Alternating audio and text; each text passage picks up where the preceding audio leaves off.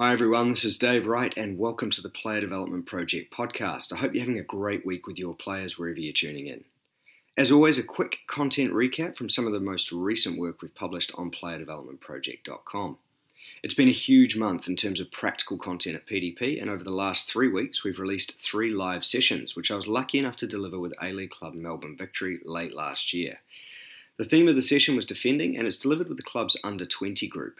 The live session videos take you through the reason for the session, adaptations, progressions, and key points to look out for. All three practices are live on the site now. Special thanks to Drew Sherman and Grant Brebner at Melbourne Victory for their help in providing access to the facilities and players when these were filmed, and look out for more great practical content coming to the website soon. We also recently featured a long form masterclass discussion with Mark Upton and our lead researcher at PDP, Jimmy Vaughan, on creativity and control. It was fantastic to host Mark and Jimmy. They're both brilliant thinkers and innovators in the coaching space, and this conversation will hopefully challenge you on the environments we create, organisational culture, and much more. Now, today's podcast features part of our latest masterclass discussion, and this is with the head coach of Auckland Aces cricket team in New Zealand, Henrik Malan. Auckland Aces are currently the domestic one day cricket champions and have a highly talented squad of international and domestic cricketers. In this conversation, we talk to Henrik about his experience, the nature of developing individuals within a team, the evolution of cricket technique and skill acquisition, as well as the process of supporting players to deliver their best performance. Thanks to Henrik for his time and for the full version of this conversation, head over to the website now. As always, if you're yet to sign up for PDP, you can choose from a range of membership options at playerdevelopmentproject.com to suit you as an individual coach or to support your club. When you join, you'll not only get access to our enormous library of coaching content, but you'll also gain access and be able to join our Slack community where activity, conversation, and engagement is increasing every week. Lastly, if you get time today, leave us a review via your podcast app, and I really hope you enjoyed today's discussion.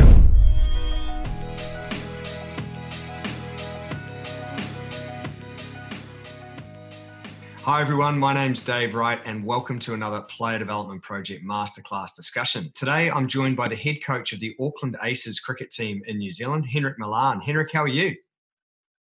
I'm good, Dave. How are you going? Yeah, very good, very good. Looking forward to this conversation and really pleased to have you with us. It's great to be getting some understanding from the world of cricket where developing the individual within a team is such an important focus and a, a topic we cover a lot. So, Henrik, before we d- dive into your current role and some of your experience, can you tell us a little bit about your playing career and that transition into coaching?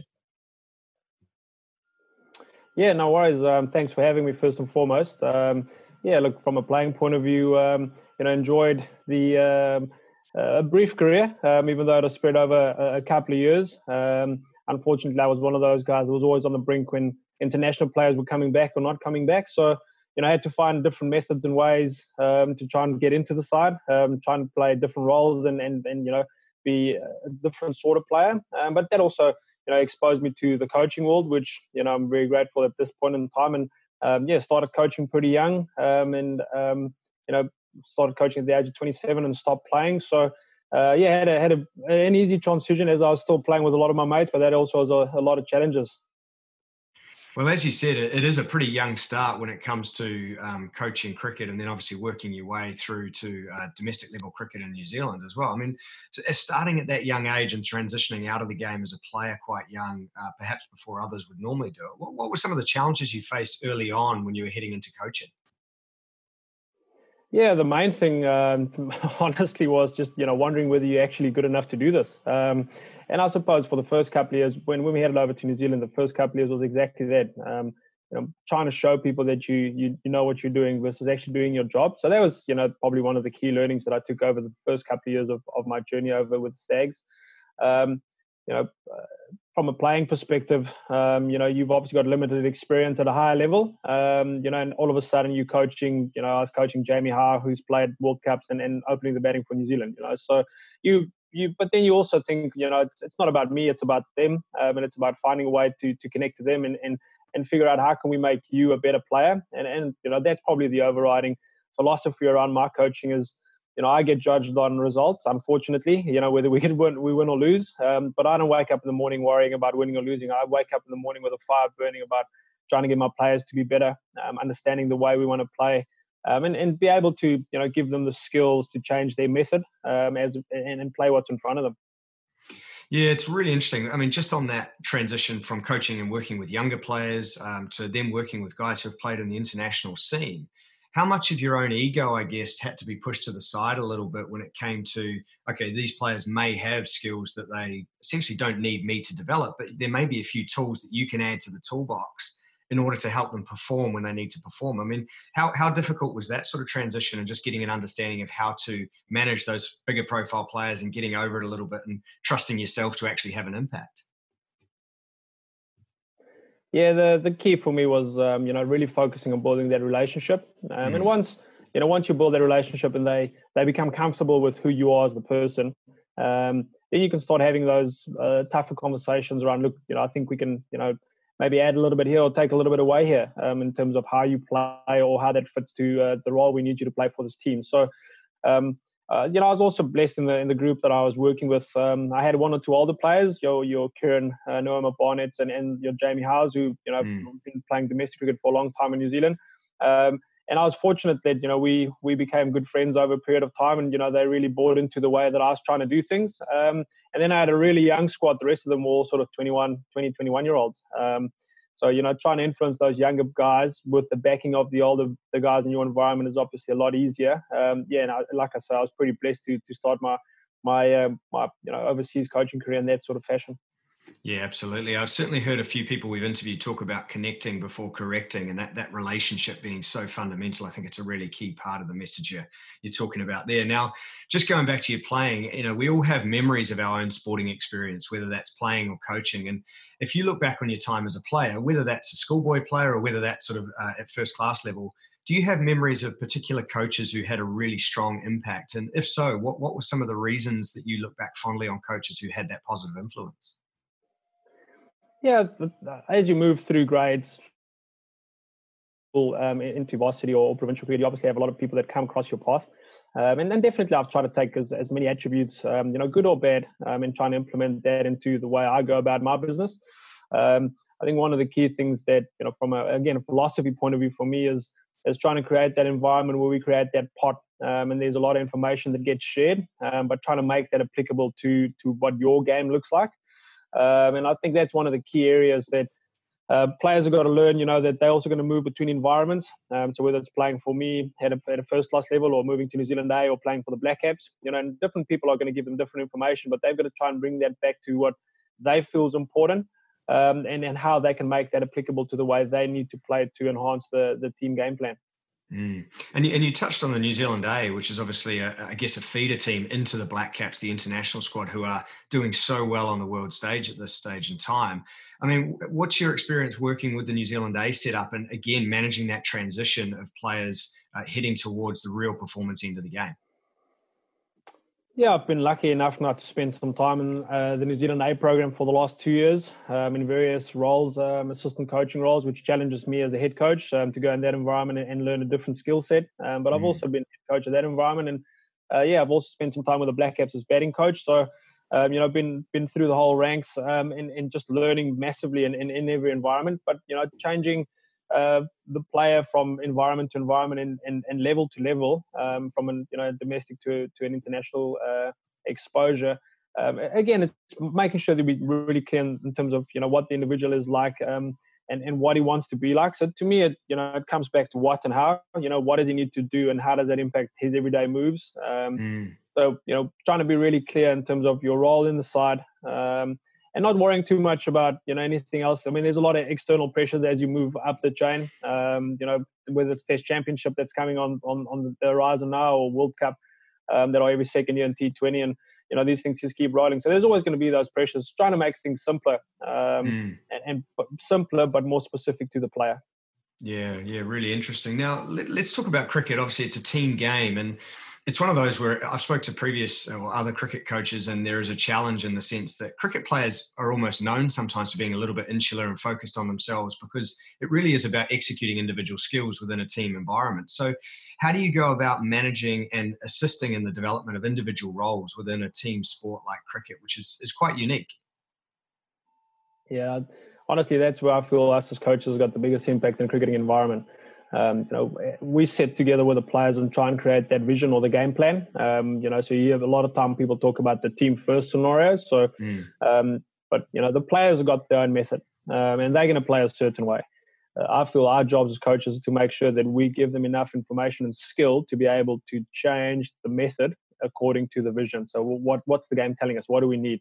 You know, if you got a player, if it's the situation is 20 for two and you coming into bed at number three or four, you know, you're going to have a total different setup to when you come in and it's 100 for one, you know, in, yeah. in, in, terms of the score of the game. So you're going to play differently. So, you know, can, do the player have the, the ability to change his method? Um, and our jobs of, of coaches to make sure that we we can upskill them to be able to choose the method depending on what's in front of them. You know, you'll hear coaches uh, or sorry players talk about, you know, oh, we got to be more adaptable. Uh, mm. You know, we we got to learn quicker. So you know, I look at all those things and, and then I look at how people prepare and, and train and they potentially do it the same way. It doesn't matter, you know, what the conditions are, who the opposition is. Um, so then I really challenge that conversation around, you know, are we learning? Are we being adaptable? Um, so, I mean, the preparation parts is really key um, for me and, and, and creating that, that opportunity for players to drive that too, um, so that they become connected to what they want to try and be like on a specific sur- surface. Um, sorry, mm or against a specific uh, opposition. Sure, sure. I mean, the, the point around adaptability, it's a debate, I guess, that happens a lot. I know in the football coaching um, scene where people are talking about isolated technique or uh, different different forms of skill development or adaptable players and developing decision makers. I mean, do you use scenarios a lot when it comes to putting players under pressure at training and trying to simulate certain moments in the game? Yeah, um, uh, I mean, trying to learn off other codes. Um, you know, you mm. obviously look at what the, the soccer guys are doing, or um, you know, the, the, the block training from a golf point of view. Um, mm-hmm. You know, add some constraints to it, um, and definitely we try and create all those scenarios. One of the toughest things in cricket, obviously, to do is you know that accountability of you know training in the nets, knowing that if you out, you you keep batting. Um, yeah you know, so yeah, sometimes we do add the constraint in around if you're out, you're out, and you know we can have a short day in terms of our preparation day. But you know, trying to trying to find a way to put that pressure on them. Um, but a lot of the time, you know, we I I, I tear it back a level, you know, before that too, to be able to say, you know, yeah, we got to be specific, but we also got to develop the players to be able to play different roles. You know, so sure. training to me is all about that. You know, so if you got someone like a Lockie Ferguson, you know, who's poised uh, to, to obviously make his test debut this week, which hopefully it, it happens. But you know, with uh, with a new ball, he's unbelievable. Um, and mm. in the death period in the T20 game, you know, he, can hit Yorkers. But has he got the skill in the middle overs um, to still take wickets and be effective and bowl a different way? So, you know, whether it's taking pace off the ball, coming around the wickets, um, you know, just having a difference so that he can be selected or be available for selection all three blocks. And and again, mm. you know, if I look at you know my my main focus as a coach is trying to develop players with more skill um, to be able to play anywhere. Um, yeah. So you know, do we challenge them in that sort of way, or do we just worry about the outcome and you know trying to get wickets so we can win the game? I mean, that's a you talk about adaptable challenges in, in coaching. You know, that that's my challenge. Yeah, certainly very interesting. It sounds like the right approach. And you touched on the uh, the idea that you'd had some experience in the Black Caps environment as a batting coach, and specialist coaches are something which have been prevalent in cricket for a long time, whether that's bowling, fielding, wicket keeping, or batting, and so on a lot more sports are starting to do this. We recently interviewed Aaron Danks up at the FA, who is a specialist coach up there, has been there for a couple of years after 10 years at West Brom. And this is something that's becoming more prevalent in the football environment. And obviously, you see sports like rugby as well with specialist scrum coaches and so on. What's, what's your view on the pros and cons uh, of having a diverse and specialist coaching team? What are some of the real advantages or disadvantages of that? Yeah, the cricketing landscape's moving in, a, in an interesting direction at the moment. You know, you have all these ex-players who are obviously becoming icons or mentors in, co- in the coaching world. Um, and I honestly believe that's a good and a bad thing. Um, you know, mm. a good thing, so a pro would be the the fact that um, you know those guys have obviously got a lot of experience um, to share and and and communicate back to a, a playing group. Um, I don't think ex-players are always the best coaches in terms of giving people the skill to be able to do that. So I still think there's a, a massive um, opportunity for us as the workers on the ground to work together with those guys. So, you know, if I go back to the three key things for me, the vision, the this the, the method and the skill, you know, those guys will lay out the vision. Uh, the the player will adapt his um, his um, his method, um, and mm. then hmm. us as coaches will really focus on the skill development part of things. So I think there's a, a, real collaboration that can take place there between you know us as current coaches and the ex players to really drive that environment forward. Um, but yeah, it's going to be interesting in time to come. You know, with uh, with more and more T specialist T20 competitions around the world, more and more specialist T20 players. Um, you know, you'll you'll see that you know it'll become like a golf coach. Um, you know, mm. you'll get flown around between competitions, coach certain players. Those players will still be part of a, a, a team within the T20 competition, but he'll have his specialist coach working on you know his his technique um, and the way he goes about his business. Which in in time, um, I think it'll be at the back end of my career probably, but you know that'll be a, a good part of uh, you know, traveling the world, but working with a couple of specific players as tennis and, and tennis, uh, tennis and, and golf coaches obviously currently do. Yeah, it's a very interesting prediction, and we'll wait and see. I, certainly uh, could see it happening because cricket, the way it's changed so rapidly over the last 20 years in terms of multiple formats, and obviously we had the advent of Cricket Max under Martin Crowe years ago in New Zealand, which has you know probably led to T20 as it is now. So very interesting. Now, Henrik, you mentioned uh, you started your coaching career in New Zealand at Central Districts and touched on some of the players you'd worked with there. Obviously, over a period of time, you had a great deal of success there, and you also mentioned you worked with a younger squad. So, what were some of the sort of key drivers behind that success? Yeah, interesting question. I think uh, you know one of the key things when I started was making sure that we lay a proper foundation of uh, fundamentals um, and what that looked like, and also creating a an understanding of work ethic doesn't always relate to your success. Um, you know, we we we did we train differently. Uh, we train probably more than than some of the other uh, environments, but um, you know, and it doesn't guarantee success. You still got to go out there and, and go do your jobs. Um, so that was you know a, a, great part. We the second part that was building a, a real uh, depth in our squad.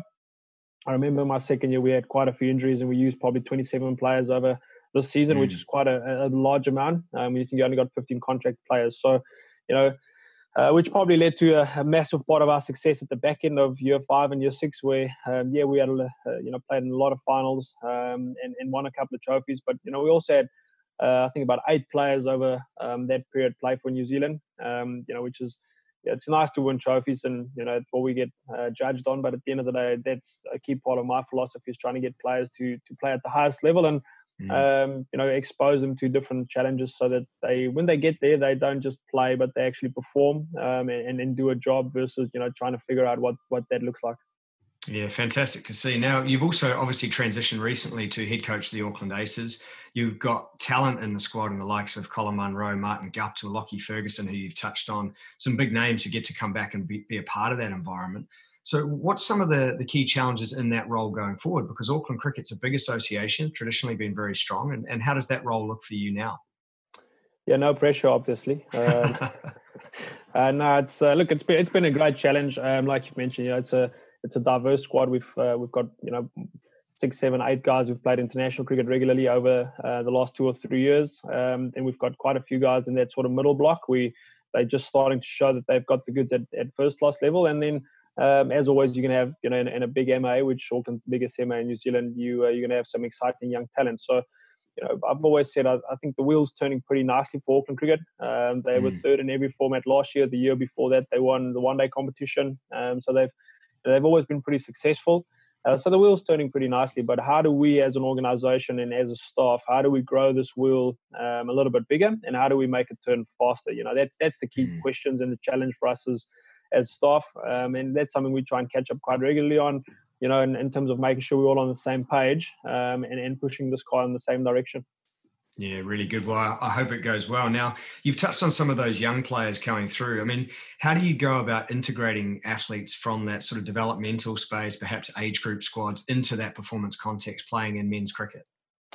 Yeah, it's it's that's one of the key challenges, isn't it? You know, and um, for me, it, it comes back to a, a, real understanding of being valued and, and feeling uh, engaged in, in, in your environment. Um, you know, to trying to create that athlete self-centered uh, environment where they, they they know what they're looking for um, because of the conversations and the information that gets shared with them. So, you know, if we've got a, a, young guy coming through our environment, he'll get exposed to, you know, like mentioning earlier, we we had some uh, some scouting meetings this morning with some some net club net bowlers joining our practice. Um, had those guys sit in, in, in a meeting with Colin Munro and, and Martin Guptill, you know, and um, mm and those guys talking about how they look at the opposition, what they look for, um, what they convey back to the rest of the group. You know, so as as a 17, 18 year old, you know, that's magic um, to be sitting and, and learning from those guys. And but it's also about being aware, you know, being clear around what your succession plan looks like. Um, I think that's been one of the biggest challenges for me coming um, after six years, knowing exactly what my succession plan looks like to you know a new environment, not knowing any of these players,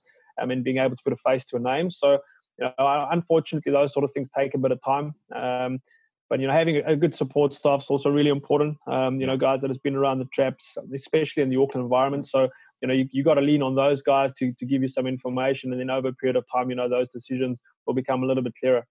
Mm, the, the, words that sort of pop into my mind as you speak about these things seems to be there's a lot of openness given the meeting and the chat between the youngsters and the experienced pros, and then obviously the trust within your staff, which is so critical, isn't it, in terms of building that environment and making sure that everybody feels valued. Yeah, and you know, I, I think there's some major learnings for me in my first two years with the Stags.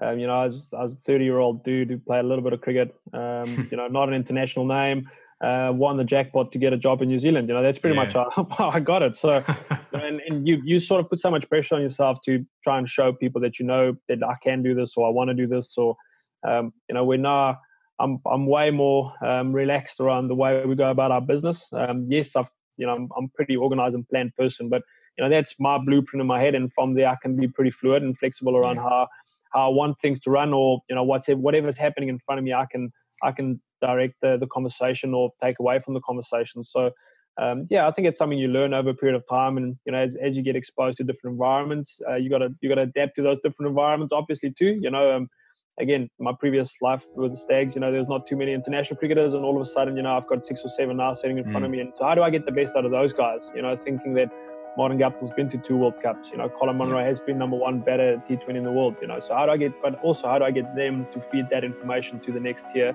so that the transition becomes easier for those guys moving up the chain, uh, which is a nice challenge, isn't it? Thanks for joining us on the Player Development Project podcast. You can follow us on Twitter and Instagram at PlayerDP or find us on Facebook. Don't forget to head over to playerdevelopmentproject.com where you can sign up to our progressive coaching community and gain access to our wide variety of resources to help you in your coaching.